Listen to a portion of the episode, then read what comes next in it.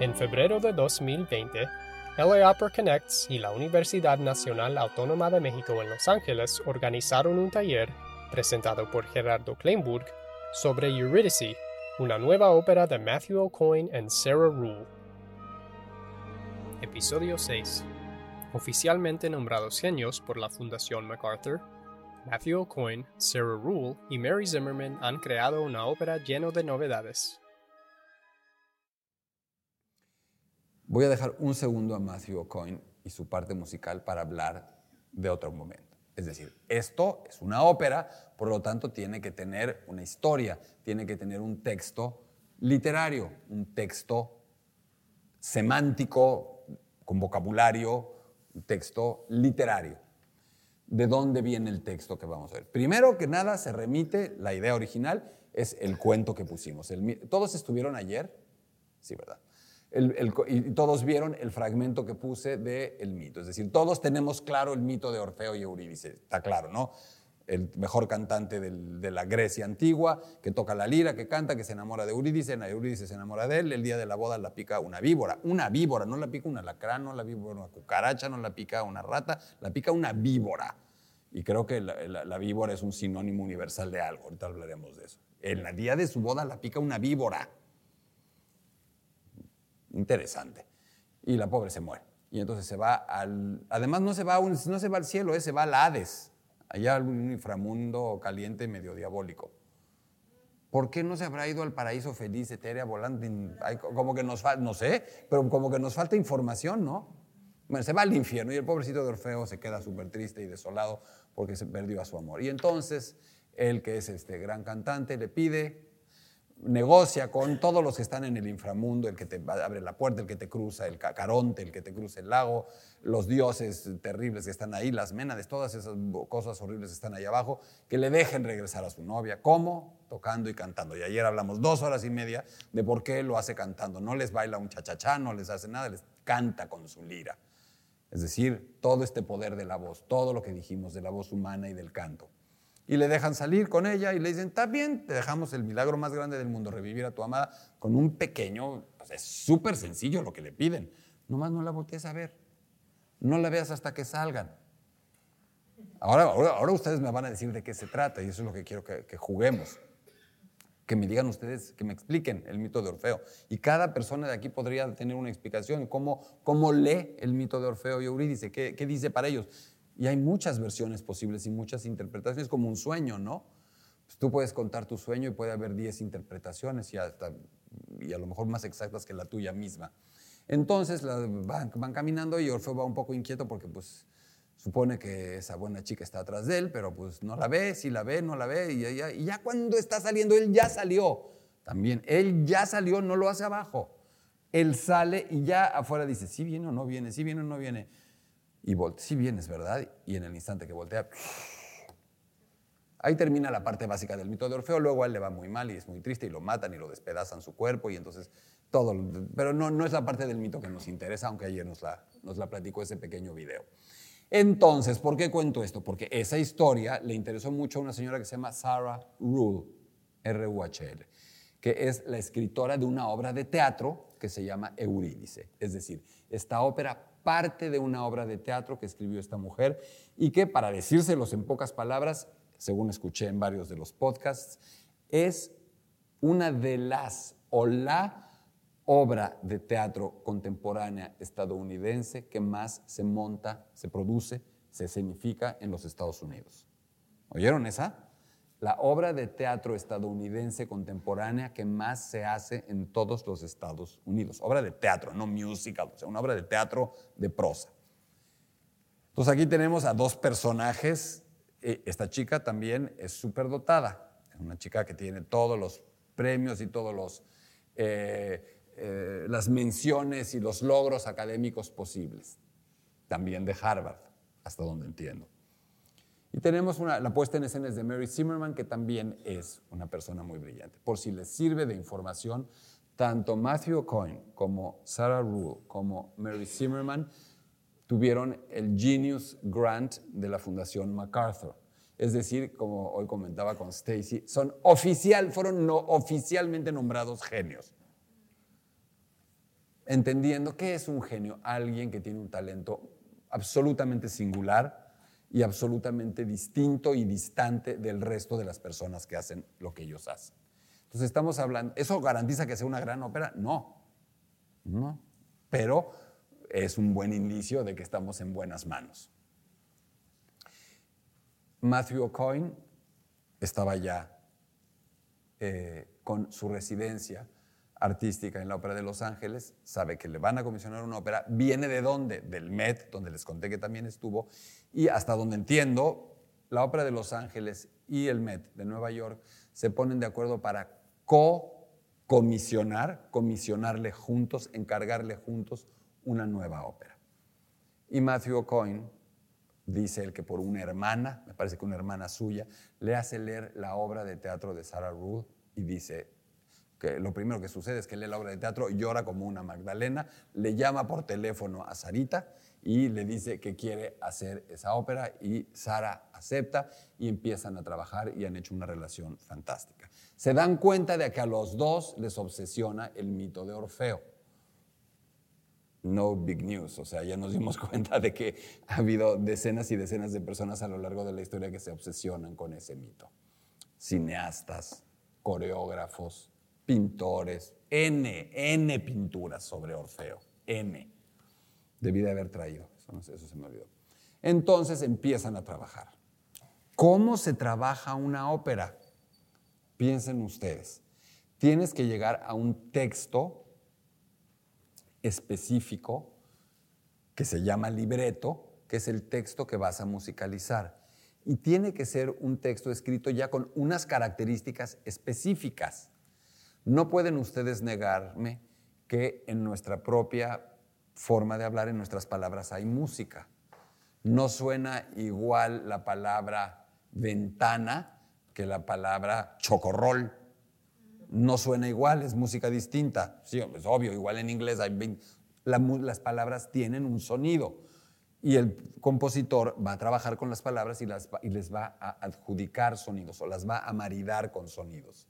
Por lo tanto, qué palabras están usadas es muy importante, lo ha sido siempre. Es un trabajo muy delicado. Pero hay otra cosa, cuando uno canta se tarda más. Si uno ve hoy una canción de cinco minutos y ve la letra, pues, o sea, si yo les estoy leyendo, si esto lo quiero leer, cinco minutos de leer, ¿cuántas hojas son?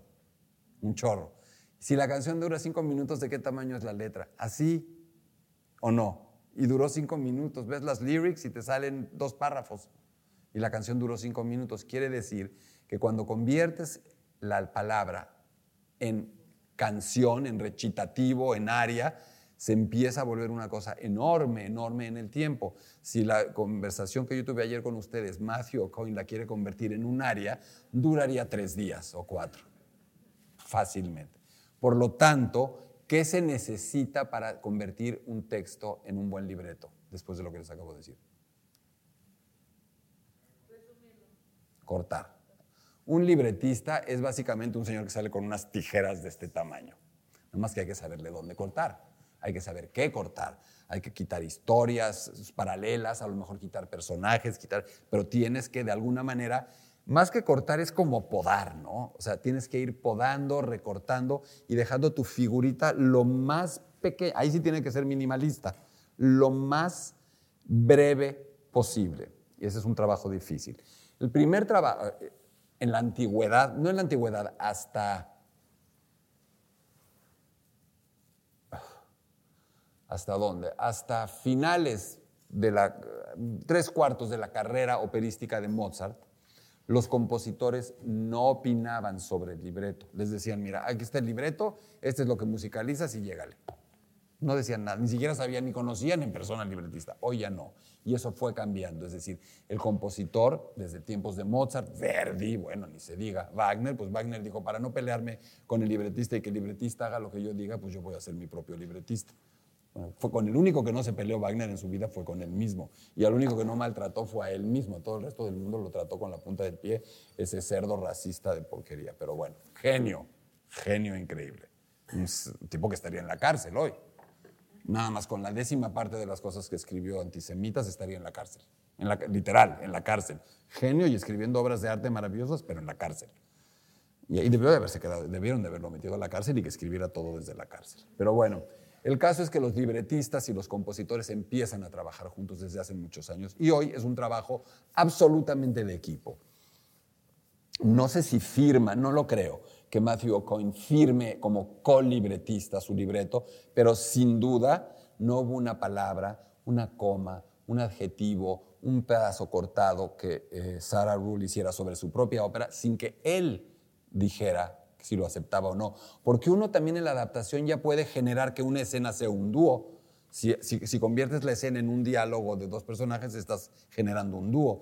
Si, si, si, una escena es cuatro personajes discutiendo, estás generando un cuarteto. Si pones que salgan 20 personas de la vecindad, del pueblo, del ejército, de todos enojados, estás haciendo un coro. Si pones a un tipo reflexionando solo en la mañana mientras se rasura frente al espejo, pues es un área. O sea, tú ya vas determinando como escritor qué, qué, va, a qué va a sonar y el compositor va diciéndole, va especificando qué quiere, qué no quiere. Entonces, sabemos que, porque lo han dicho, que el proceso de, em, de composición fue suave, terso, que se llevan increíblemente bien y eso se debe de notar ahora. ¿Qué escogieron? El mito de Orfeo y Eurídice, no exactamente se los comentaba ayer, es como si viniéramos a ver una ópera que se llama Julieta o que se llama Romeo. Nosotros conocemos que la idea es Romeo y Julieta, pero si de pronto nos quitan a uno de los personajes, nos están diciendo algo. Y lo que es muy interesante es que en el mito y en los tratamientos habituales que el arte ha hecho del mito de Orfeo, Eurídice no pinta demasiado. Es una niña pues, a la que Orfeo ama, a la que pica una víbora se va al infierno y pero ella no participa, no juega mucho, nunca sabemos qué piensa, qué siente, nosotros estamos solamente torturándonos, o sea, estamos hablando de un mito absolutamente machista, absolutamente androcéntrico, nunca había usado esa palabra. No, o sea, sí, andros, hombre céntrico, centrado en el hombre, autorreferencial. Y aquí de pronto vemos que se llama Eurídice. Curiosamente, la primera ópera se llamó Eurídice. No me pregunten por qué, no tengo la menor idea. Ahí, está, ahí sí no tenemos, no tenemos forma de saberlo. Yo qué voy a saber por qué Peri y por qué Caccini escribieron Eurídice y no Orfeo. No tengo la menor idea. No creo que fueran precisamente partidarios del movimiento Me no creo que fueran precisamente feministas en 1580, 1570. Raro, ¿no? Ya cuando llega eh, Monteverdi dice, no, no, no, no, esta es la fábula de Orfeo. Esto se llama Orfeo. Es decir, curiosamente ya la, considerada primera gran ópera de la historia del, mundo es el Orfeo de Monteverdi, no el Orfeo y Eurídice, el Orfeo. Se llama la fábula de Orfeo, la fábula de Orfeo.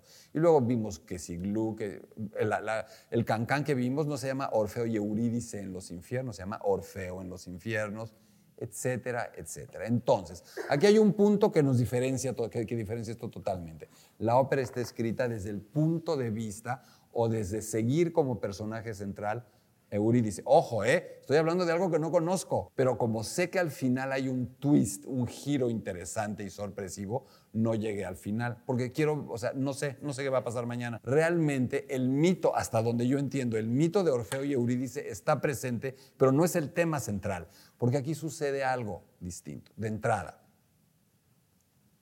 Y eso me encanta. Generalmente uno está acostumbrado o más bien uno habla de que cierta puesta en escena es muy moderna. Modernizaron la ópera, la cambiaron de época. Muchísima gente, mis peores discusiones cuando yo era director de la ópera en México, era por eso. Era yo era un terrorista como director de, de, la ópera. O sea, lo que me encantaba era hacer escándalos, que las viejitas se enojaran y salieran furiosas de lo que estaban viendo y tratar de hacer las producciones de otra manera. Y hacía, había unos escándalos terribles y me insultaban y les decía que mi mamá se peleaba porque me insultaban y gritaban cosas horribles y chiflaban y abuchaban. Y yo estaba feliz de que sucediera porque sentía que, estaba viva la función. Y porque si había pleitos de ese tamaño es porque había gente a la que sí le estaba gustando. Y por supuesto, no todas las producciones eran así. Aquí lo que me encanta es que no es una producción moderna del Orfeo de Monteverdio de Gluck, es una visión creativa moderna del mito. Es decir, ya está escrito así, está escrito hoy, que suceda hoy. Se visten no se visten como griegos, no están con unas columnas, no está con su lira y su túnica Orfeo. Orfeo es una estrella del canto, ¿no? Entiendo que es algo así como un cantante pop muy famoso. Me encanta la idea, ¿no? De que es literal, es perfecta. Es decir, ¿cómo sería un cantante súper famoso hoy? Pues no como Orfeo, sería de otra manera. Todos tenemos una idea de que es un cantante hiper famoso de la ópera, del reggaetón, del jazz, del blues, de cualquiera. Hay esta superestrella mundial. Entiendo que Eurídice en esta ópera es una chica más retraída, intelectual, creo que le gusta leer, que le gusta la literatura. Y en efecto, el día de su boda, entiendo que ella sale un momento, sale de la fiesta y alguien pasa y la convence de que vaya a algún lugar. Y aquí es donde realmente vemos de qué parece que se trata esto.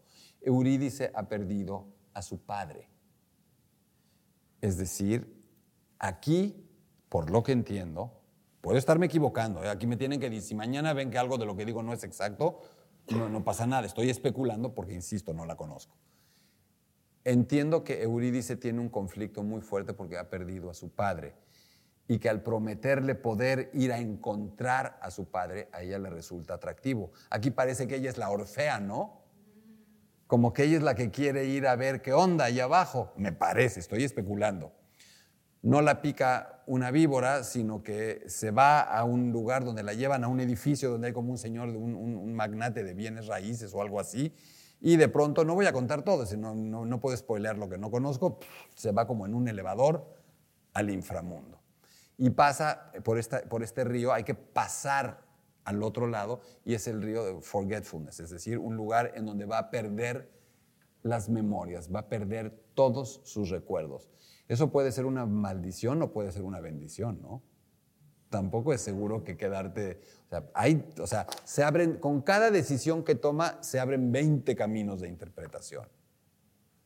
Y Orfeo entiendo que va a ir por ella. Hasta ahí sé, no sé mucho más. Ella además eh, aparentemente va a tratar de tener eso, a tratar de hablar, de volver a hablar con su padre. Sarah Rule perdió a su padre a los 20 años. Lo perdió, él tuvo cáncer y murió. Y ella comenta que es una de las grandes obsesiones de su vida. Por lo tanto, en algún sentido es autobiográfico.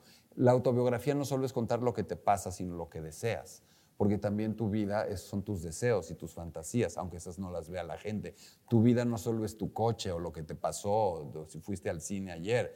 Tu vida es qué deseas, a quién odias, a quién amas, qué quieres, qué te imaginas o no. Más parte de nuestra vida nos pasamos en esa zona de nuestra vida que tomándole fotos a nuestro coche. A lo que, lo que más, lo más fuerte que nos pasa, no lo podemos retratar, no lo podemos enseñar, no lo podemos postear en Facebook, eso es nuestro. Como decía Gabriel García Márquez, que me encanta, me encanta esa frase, decía, todo el mundo, todos tenemos una vida pública, una vida privada y una vida secreta. Esa vida secreta no quiere decir que seas un serial killer, no, no, no tiene que ser tan complicado. O sea, hay muchas cosas que son secretas y que no nos interesa que sepan. Dicho esto, ¿por qué lo estoy diciendo? Porque, eh, ah, porque en ese sentido creo que es autobiográfica, que debe de tener muchos elementos autobiográficos en su obra. Yo no concibo que alguien pueda, un creador, pueda no estar en lo que hace. Una parte de lo que yo hago es literatura, publico libros, novela, tengo tres libros publicados y no hay una sola página de esos libros donde no esté yo y donde no esté mi vida, pero por supuesto no, no, no contándola, simplemente está esta vida secreta. Si alguien quiere conocer parte de mi vida secreta, ahí está, ahí sí se ve nada más que la tendrían que encontrar y saber dónde es y cuál es.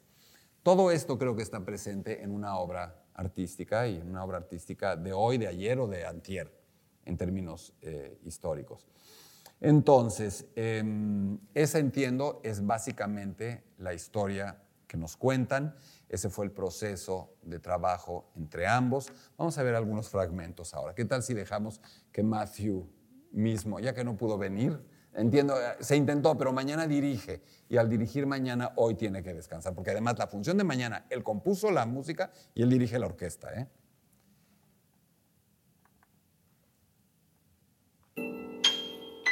The interaction between sound organized into language and sound organized into music That relationship fascinates me and drives a lot of the music that I make.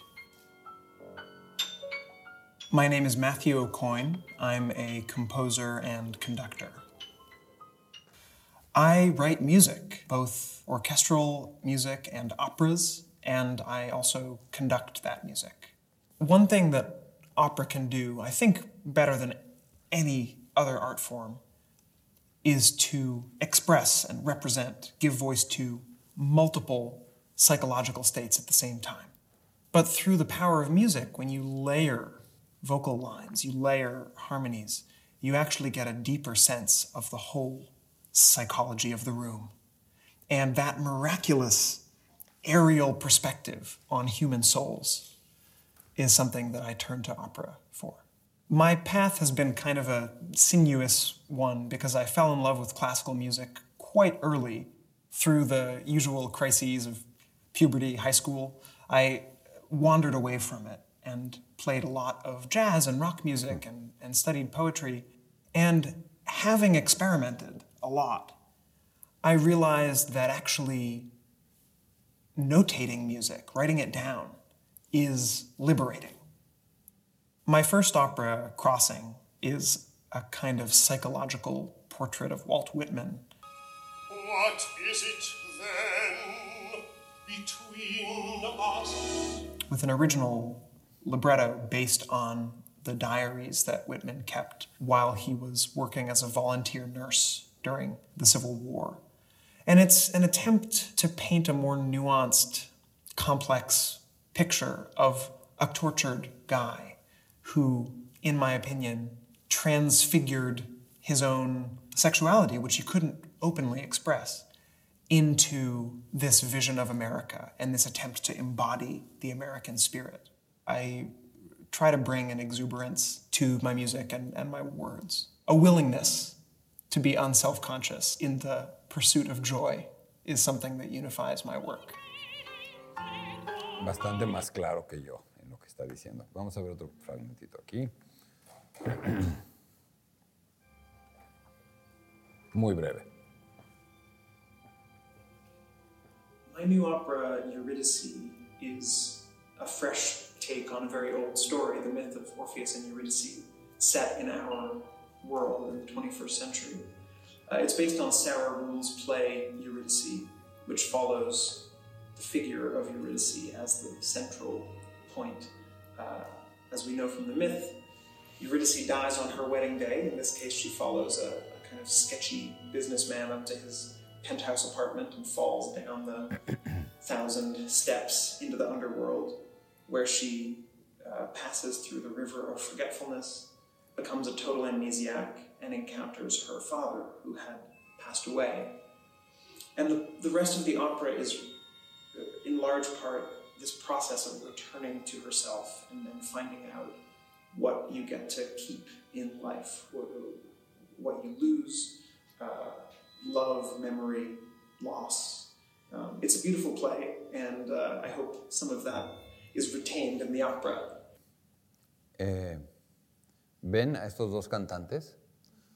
Uno es el cantante afroamericano, es contratenor, esta voz tan aguda, y el otro cantante es un barítono. La novedad es que esos dos cantantes están haciendo simultáneamente al mismo personaje. Los dos son Orfeo y cantan al mismo tiempo. Me parece que tenemos ya una interpretación muy fuerte aquí, una, una posición muy marcada. Yo nunca había visto en mi vida en una ópera que el personaje tuviera que ser cantado por dos personas. Ustedes sí, yo nunca. Ni en un musical, ni en una película, ni, o sea, nunca. En ese sentido, me parece, y además en dos tesituras, dos tipos de voz tan contrastantes. ¿Por qué? Comenta eh, claramente el autor que tomó esa decisión, y seguramente avalado por la dramaturga, pensando que había dos facetas muy claras de Orfeo. Esta faceta más bien retraída, medio anodina, medio chafa XL, que es el barítono, y esta parte del superestrella, superdotado individuo que puede hacer cosas increíbles, de este cantante milagroso, y esa es la voz de contratenor. para él. Me llama la atención. Me parece sumamente atractivo y de entrada me parece un acierto.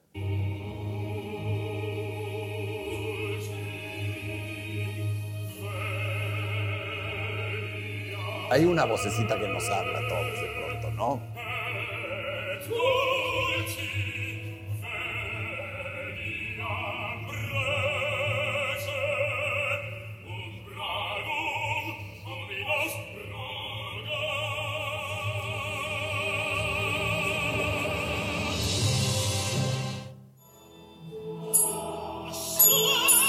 El mero mero del infierno. Interesante, ¿no? Uno, tradicionalmente en la historia de la ópera, los malos tienen voces graves. Los malos son los bajos, los buenos son los tenores y los más complejos, con partes buenas, malas, son los barítonos. Y aquí resulta que Orfeo es un barítono combinado con un contratenor y que el malo malo del Hades es este, como dice un tenor escrito en una zona absolutamente absurda del agudo, de agudo, dificilísimo. Dice que es como un tipo que estuviera inhalando helio todo el tiempo, que así suena, que así debería de sonar.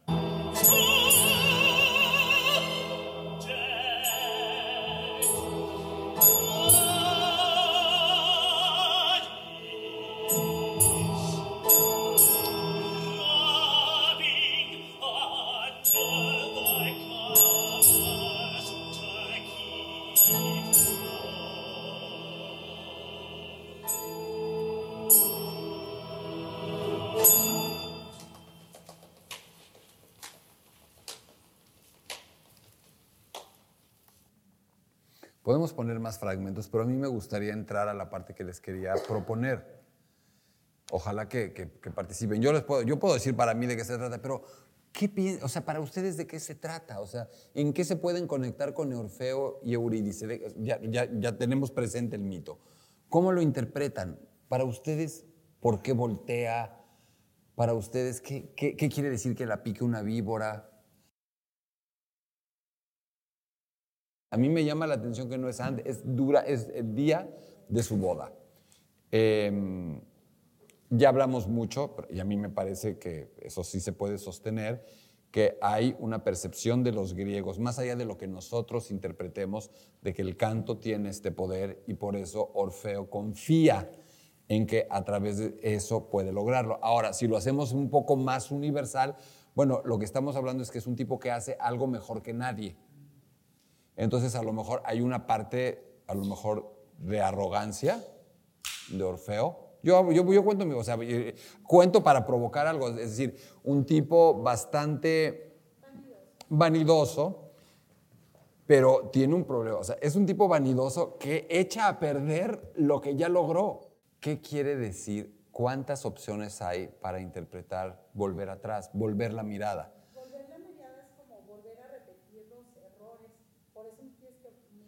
Pero se les olvida y hay un elemento más. Volver hacia atrás, volver hacia atrás puede tener que ver con el pasado. ¿Y qué le pasó a ella al para, cómo, ¿Qué tienes que pasar para poder llegar al otro lado del río? Perder la memoria. ¿No se supone que llega amnésica? Entonces aquí hay un, o sea, se, se, va a empezar a complicar, ¿no? Ella perdió la memoria y la memoria es que por más que te asomes al pasado no lo puedes ver, ¿no? Y algo parecido le piden a él, no voltees, no voltees. Yo pensaría que le están diciendo el que busca encuentra. No, déjalo. Es muy y es un poco curioso lo que estamos haciendo porque estamos discutiendo sobre algo que no conocemos. Yo volvería un poco no a la interpretación de la ópera, porque es sino a, a, quedarnos en el mito de Orfeo y Eurídice, porque ahí sí lo conocemos todos y ese es un mito con el que podemos o no identificarnos. A mí lo que me llama la atención, y lo mencionan mucho tanto Matthew O'Coin como eh, Sarah Rule, es que hay dos elementos importantes, voltear atrás y morir dos veces. Es decir, él iba a decir Isolda, salud. Eh, Eurídice, Eurídice muere dos veces. ¿Qué significa morir dos veces? Uno puede a un metáforo. Sí, supongo, supongo que uno ha dicho, sentí que me moría, o, hay gente que ha tenido experiencias próximas a la muerte. Pero esta idea de la doble muerte me atrae, me llama la atención.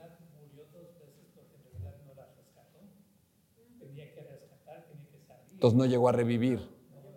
Ellos hablan mucho, los creadores de, de, de, de tanto Coin como, ella, eh, como Sarah Ruth, hablan de morir dos veces. Pero en estricto sentido es como lo que dice Paula. Es decir, si no recuerdas el pasado, no existe, de hecho, el presente. No existe el presente sin pasado. Y tú estás diciendo que no puedes hablarse de dos muertes porque realmente no llegó a salir, que habría sido revivir. En estricto sentido es correcto. Sufrió dos veces el mismo dolor como nacer dos veces.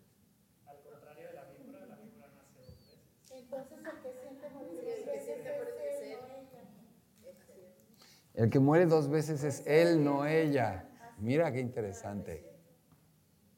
Sí, es una interpretación muy, muy racional, muy, muy, literal. Muy, muy literal. Vamos a poner otros fragmentitos. So, at an especially extreme moment of the opera, English just won't do, and Orpheus bursts into uh, singing in a dead language.